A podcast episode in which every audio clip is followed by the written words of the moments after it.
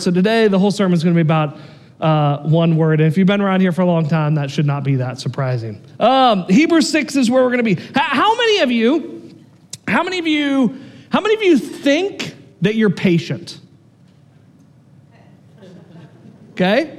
If you have your hands up, if you came with anybody, just tap them on the shoulder and ask you, "Do you think I'm?" Because I guarantee you, their answer will be no. Here's what I learned when I when I uh, waited and waited tables in college. I waited tables at a restaurant. Um, we used to have around here. We don't have anymore. A restaurant called Ruby Tuesdays. Anybody remember? Anybody go to Ruby Tuesdays? Um, they're really big in the South. Uh, apparently, the Southern charm doesn't really work well. Um, in the Northwest, and I waited tables at Ruby Tuesdays, and it was, it was a great job. And here's what I learned is um, all of us can be patient as much as our expectations meet reality.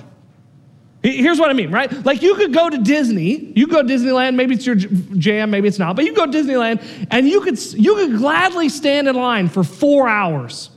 Right? If you open the app and you look and you know you're going to, like you could do that, right?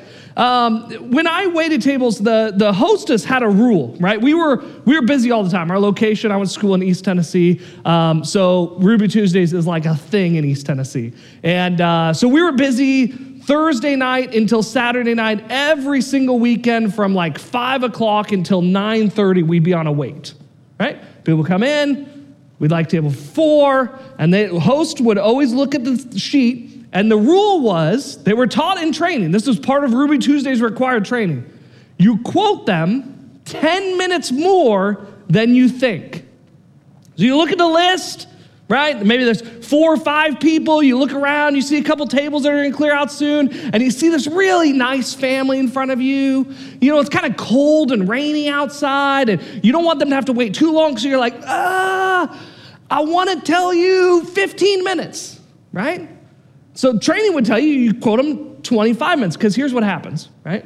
If I told you you had to wait for a table for 25 minutes, at 27 minutes, you're demanding to talk to the manager, right?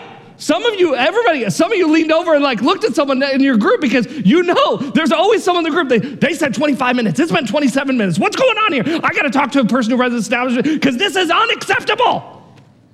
Right? Okay? Here's the thing if, if I was waiting tables and I quoted you 50 minutes and you got a table at 43 minutes, you know what you do? You go, whoa, look at that. Oh, this is a great. I mean, you know, they must have saw us and thought, we're pretty special people. 43 minutes? Woo! Where's our table? You come marching in, right? If our expectations meet reality, all of us can be patient, but at the root of it is none of us are really that patient. Right? This passage in Hebrews 6 might force us to reconsider what it looks like to be patient. Verse 13 says this. We're gonna we're gonna get to our word or two words, but we got to get some context of verse 13. So, verse 13 says this of chapter 6. For when God made the promise to Abraham, since he could swear by no one greater, he swore by himself, saying, Surely I will bless you and I will surely multiply you, right? So if you've been around church for a while, you probably know this story. Uh, maybe you don't. Is Abraham early Genesis, early, like close to the table of contents in the Bible kind of guy, right? And uh, God, he, he's, he's 75 years old at the time. And he's moaning, because that's what we do, right? We complain, and he's complaining, Oh, I'm going to have to give all my inheritance to this random slave in my household. Because if you don't know this, Abraham was really wealthy. He didn't have any kids. And God shows up to him. And here's what God says He says, I'm going to make you as many as the stars in the sky, if you could count them, and many as the sand on the seashore. He promises him this twice. I'm going to do an incredible thing through you. I will, I will, I will surely multiply you. At 75 years old, Abraham has zero sons, and God makes a promise to him. And then it says this, okay, verse 15. And so, having patiently waited, having patiently waited, he obtained the promise. what does it mean to patiently wait? What does it mean to, when, you think about it in your mind, right? If, if I said, you know, oh, there's this great man of faith and he patiently waited on God, what would you envision? How would you think that person's life went? Because you see, the writer of Hebrews is um, one of the smartest people we have in Scripture. Like, I mean, he knew the Hebrew Scriptures, he knew the stories, right? Great rhetorical argumenter right? Just uh, genius. The book of Hebrews is, if you didn't hear me say this last week, is by many considered to be one of the greatest rhetorical arguments recorded in the first century of any any religion of any language it is masterful this is a smart guy and he says he says um, that abraham patiently waited so, so whatever it means to patiently wait on God, the writer of Hebrews was thinking of the life of Abraham. Do you know the life of Abraham? You remember what happened after God came to him and said, I'm going to make you as many as the stars in the sky and the sand and the seashore? Do you remember? This woman named Hagar. Remember the story? Child named Ishmael. I don't know what you think of when you think about waiting on God, but that story is not a lot of waiting. And yet, when the writer of Hebrews says this is what it looks like to patiently wait on God, he thinks of Abraham. The story of Hagar and Ishmael is not by my definition anybody being patient. It is Abraham taking this, this moment by his own hands, making his own decisions, taking control of the situation, not trusting and patiently waiting on God to fulfill his promise. And yet, when the writer of Hebrews thinks about what it means to patiently wait on God, he thinks of the life of Abraham. Whatever it means to patiently wait on God, that story has to fit inside patiently waiting on God. There's another story. Um, God, God has told him that he's, he's going to make as many stars in the sky as the sand and seashore, that he and his wife are going to have kids, right? Which, if you don't know how it works, requires for he and his wife to be alive. And uh, a, a, a king sees Abraham's wife. And he likes Abraham's wife, and he says, I think I'm gonna take Abraham's wife. And you remember what Abraham did? In a moment of cowardice, he says to the king, Oh, yeah, why don't you have her? She's only my sister. You remember that? In fact, God, it says, uh, God, God became angry with the king because he took Abraham's wife, who is supposed to be the woman that he's going to have kids with, that are going to be as many as the stars of the sky and the sand of the seashore. And Abraham just gave away his wife to a king. And, and so he gets angry with the king and, and his wrath dispenses on the king. And when the king figures it out that it's not actually his sister, that it's his wife, he goes to Abraham and he goes, What did you do? Don't you know God? whatever it means to patiently wait on God. Eh, the writer of Hebrews thinks of Abraham, who, in a moment of panic and fear, takes the situation into his own hands in a moment of cowardice, trades in his wife for his own safety. Does it mean to patiently wait on God? The writer of Hebrews knew the story of Abraham. Here, and let me add you a little extra ingredient to you. Um, there's, a, there's a Bible translation, an Old Testament translation called the Septuagint right? Um, if you don't know this, Bible translations, translations of, of scripture have been going on for a really long time. And one of the first ones was actually translating the Old Testament, which was written in Hebrew, and translating it for a Jewish audience, but translated into Greek.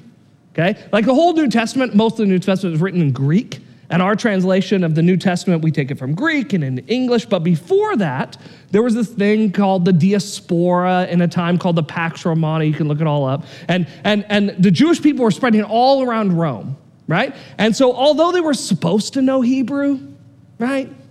It's kind of like you're supposed to, when you're in high school, you're supposed to learn a foreign language. Anybody else? Right? Uh, all I can remember at this point is I can remember how to talk, I, I count to 12 in French, okay? Because I took French because I thought, you know, all the French influence in America, that'd be helpful, right? And so, uh, they, they, they, they weren't learning Hebrew as much. And so the religious leaders of the day thought, well, we need to translate the Hebrew scriptures, the Jewish scriptures, the Old Testament, into a language that they're going to understand. And the language was Greek. And when they did, they translated Exodus 34 6. Let me, let me read it to you. Exodus 34 6 a spot that if you were here uh, a couple months ago, Scott Schindler preached and he talked about this passage and, and the importance of it, the significance of it. And every Jewish person would have known this, would have had it memorized. And many in the day of the writer of Hebrews would have had this memorized in Greek. And he uses the same exact word that the Septuagint uses right here in describing God. It says this then the Lord passed by in front of him and proclaimed, The Lord, the Lord God, compassionate and gracious, long suffering. Long suffering. You, you, see, whatever it means to patiently wait is actually characteristic of God. That when God chose to describe himself, he describes himself as, as a being who patiently waits. But I love the way that it's translated when we go from the Septuagint in the Old Testament in Exodus 34 long suffering. Think about how patiently waiting felt to Abraham. 75 years old. You know how old he was when his son was born? A hundred years old. A hundred, 75 years old is pretty old. Okay? You ever felt like the clock was ticking on you? He's 75 and has no kids. He waits another 25 years. That was longer the average, than the average lifespan of someone who lived in that day. He waits a literal lifetime. And in that time, you have to imagine there were many days where he woke up and it just felt like agony. Waiting.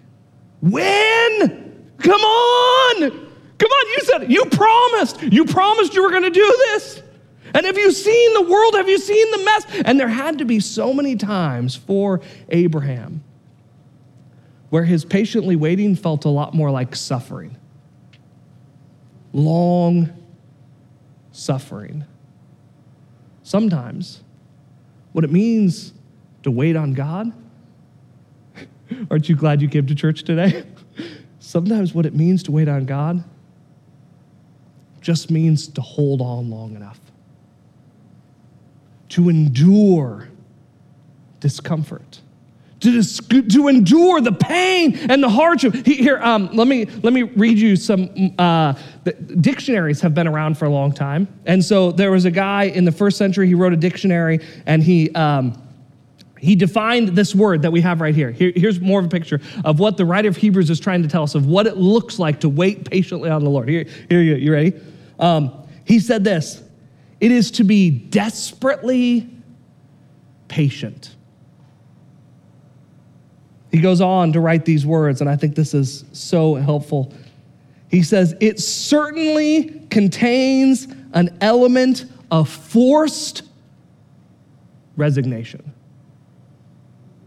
Sometimes, sometimes we think that what it means to be mature in Christ is to like be like, ha ha! Marriage is falling apart. The joy of the Lord is my strength. Just got fired from my job. The joy of the Lord is my strength. My health is falling apart. Praise Jesus. Right? Sometimes we think that what it means to be mature in the faith is to look at one another in some of our hardest times and go, but you know what it says? God works all things together for the good of those who love Him and are called according to His purpose. Sometimes we believe this lie that what maturity in Christ looks like is some sort of delusional optimism that ignores the pain and the heartache and the hurt of the world we live in and the world we're a part of. You know, that's not the way God interacts with the world. You, you, know, you know, it says that, that God patiently waits. He endures. He suffers long. You, you know that? It says he suffers long. Why? Scripture says, because his desire is that no one would perish. But instead, God, it says, it says that Jesus wept in heartache. The Bible demands, it tells us that if we're to be like the character of God, that when we experience, when we see heartache and pain in other people, that we are to weep. You remember this? To weep with those who weep, to mourn with those who mourn. Maturity, faith, a strength of faith that God declares as righteousness as seen in Abraham, sometimes just looks like enduring there's a passage where Paul writes, and he says, Run the race with perseverance, with endurance. You ever had to run a long distance? I did once, and I just want you to know it's going to come up for the rest of the life of my ministry because this body is never doing it again, okay? Once I ran a half marathon, okay? I know, I know. God still works miracles today, okay? I did it, just in case you're curious, if you ever see a picture, I did it wearing a shirt that says I heart bacon, and it was very evidenced by my body size that I heart bacon. Um, and I ran 13.1 miles, right? That's a long ways, okay? You know what you want to do about mile 10? You want to die, right? Maybe some of you are like, mile 10, mile one, right? You want to die. And Paul writes to us and he says, Run the race. There are going to be moments in the race, no matter the distance, whether 13.1 is impressive for you or you're like, Sean, I run a marathon every other month. Nobody cares, okay? Um, okay? Is, there are going to be moments in this life that are ugly, that are painful, that are difficult, that are, that are more defined by weeping and aching and maturity. Following Jesus, sometimes, sometimes it just means holding on. There's a, there's a story in Jesus' life. It's, I mean, uh, for the disciples, in the moment, they had to think it was like the high water mark, right? There are tens of thousands of people following Jesus. Tens of thousands. The, the story, it, it says the feeding of the 5,000, but that's just men, right? We know that there were women and children as well. And so there were probably, um, if you want a visual, if you've ever been to uh, college football, like if you've ever been to Oregon State, University of Oregon football stadium, just imagine that many people walking, sometimes hours or miles, sometimes days, right? And there's a countryside with that many people just filled up, just all spread out in pods and groups and families, and they're all there to hear Jesus and to see him do miracles, do incredible things. And you got to think, right? Like the disciples in that moment, they're like, ha ha, boom, this is why I left the boat, right? Like, I'm with that guy. do you know who I am? You, hey, everybody, I'm over here. I'm with Jesus, right? I'm with that guy.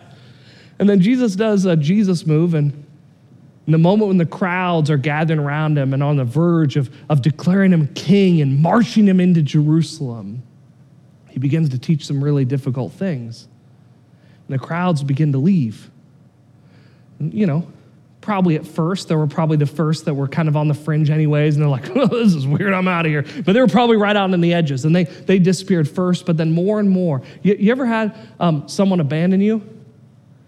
You ever had 20,000 people turn their back on you? Begin to walk away and as the crowds are walking away and everyone's making their excuses and you know some people are just uh, you know upset and they're storming out and then some people are doing you know the irish goodbye and they're like i wonder i wonder what's over on this hill over here and they just like keep walking until they're gone and there's there's there's like no one left and there's this small little group of people standing near jesus and he turns to him and he says these words. He says, Are you going to leave too? Remember the words they say? Where else are we going to go? You alone have the words of life. Where, where else am I going to go? Like sometimes,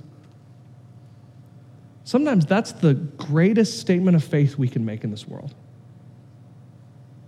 when things are falling apart and life is full of darkness and evil and brokenness around you and in you, you look to Jesus and say, where else? What other option did Abraham have? Oh, you know, I, I think we're going to go see a fertility specialist at 92 years old. What other option did David have when he was hiding in a cave? God, God where else would I go? What other option did Peter have and the disciples? Where, where, where else? What, did, what other option did Paul have? Right? He has this moment in his life. We don't know a lot about it, but it talks about the thorn in the flesh, and it's clearly something that's really bothered him because um, he, he prays multiple times, over and over and over again. And it's not like a hangnail. Like he's not like, oh, it's kind of annoying. Sometimes I write so much that like I get that cramp right up in here in my hand, and and uh, God, if you could just take that, like it's something really serious and big for him. He prays over and over again. And you remember what God says to him? He says, He says, My grace is sufficient for you. And I wonder if that moment I wonder if that moment, if, if in that moment is what it looked like to patiently wait, to suffer long. As I can only imagine, he said back to the Lord, Where else can I go? You alone are the one who has life. And maybe today, maybe the most faith filled, mature, God honoring, Christ glorifying thing you can do is just hold on is to suffer long with the Lord in this busted and broken world, to cry out to Him, to weep with Him in this pain, and still turn to Him and say, Christ, Jesus, where else? Where else can we go? You alone have life in a world defined by death and brokenness and pain. May we say,